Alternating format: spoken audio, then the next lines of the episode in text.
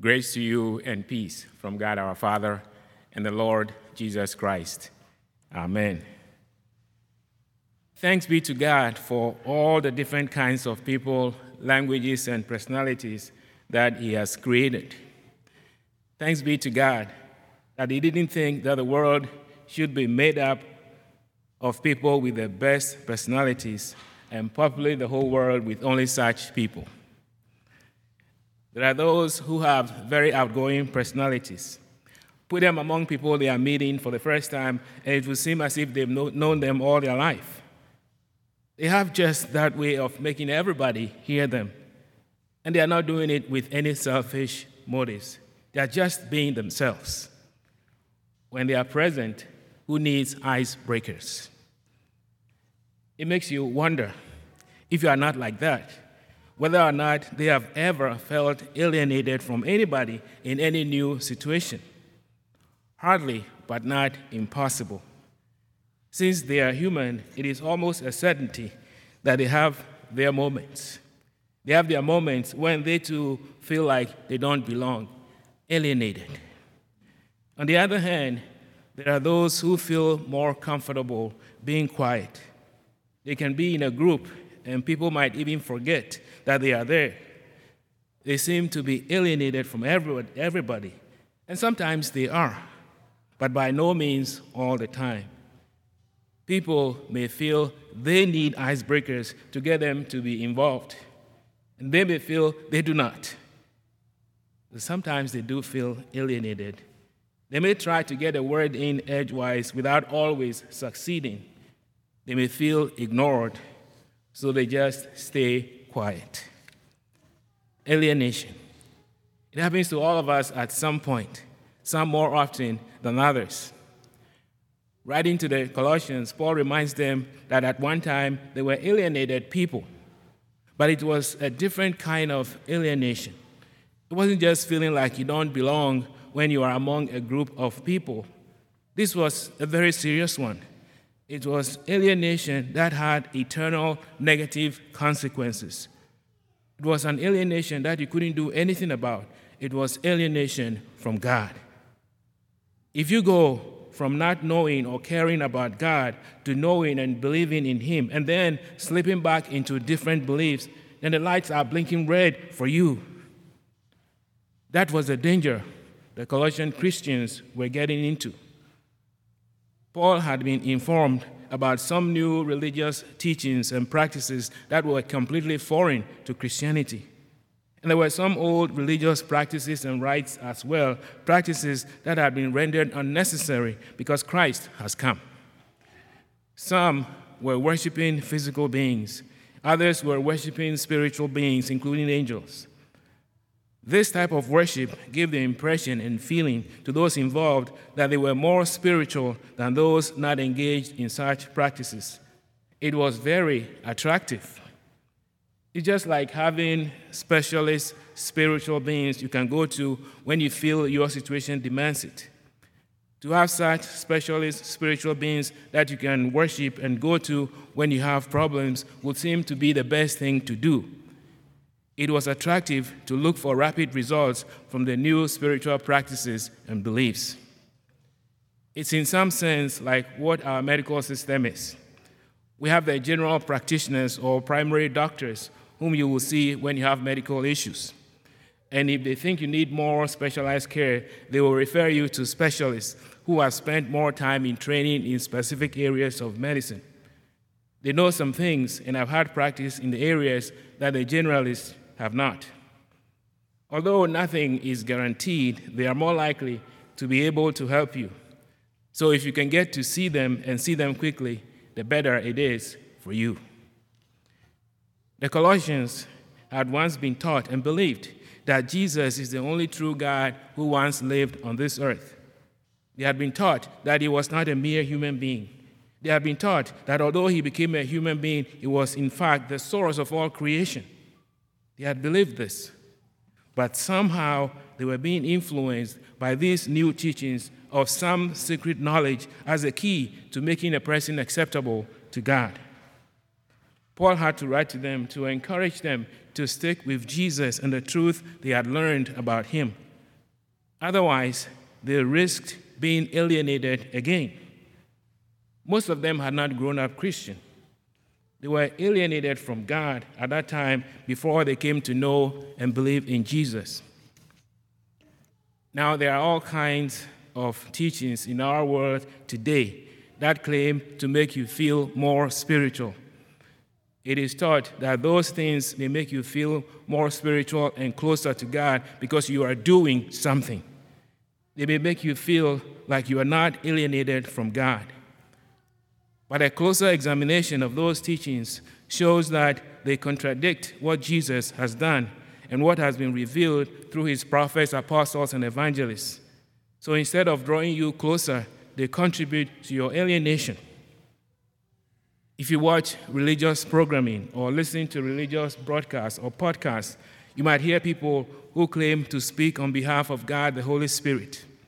And if you care to part with some money, you'll get a personal prophecy. Are just a phone call away. You don't have to wait. They promise that you will get the result you want. Examples abound of people who have personally enriched themselves by preaching the prosperity gospel. They sound very persuasive and tap into some desire in us to avoid living in want.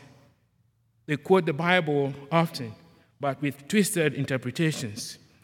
You may not realize right away that what they are teaching is false.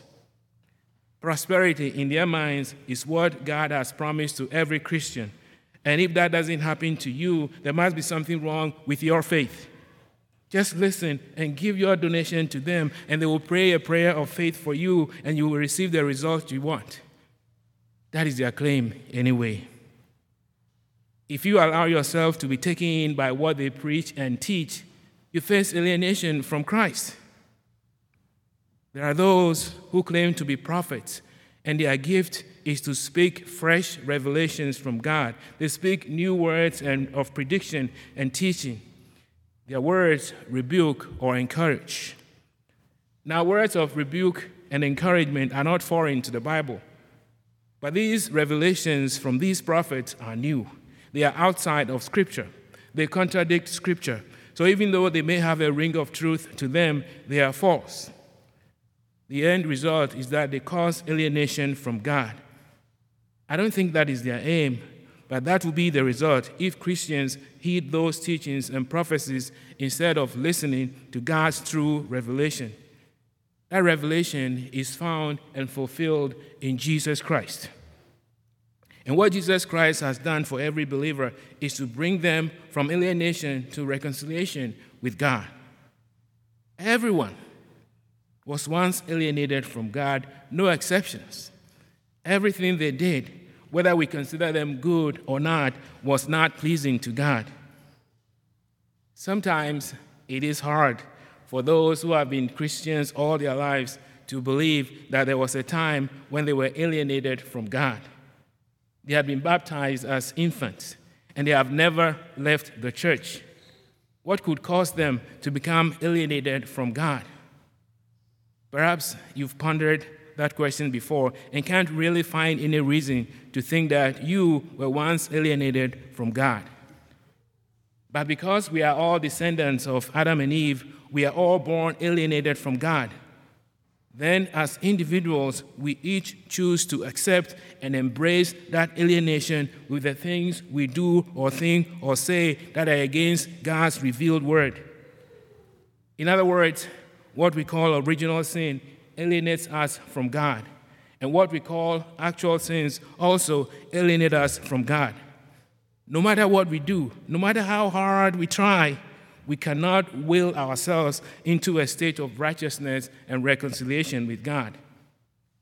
And a person has to be in a state of righteousness and reconciliation with God to have the hope and certainty of living with Him forever. But people who were once alienated from God can be returned to a state of reconciliation and righteousness with God. God is not willing to leave you alone in a state of alienation from Him. Because of the work of Jesus Christ, you have become too precious for Him to leave you alone wherever you are and wherever you are headed. He loves nothing more than to bring you back. He will remind you through His word that you are headed in the wrong direction. You and I may not like it when we are told that God is not pleased with everything we do, but that does not stop Him. He tells us plainly to lead us back to Himself.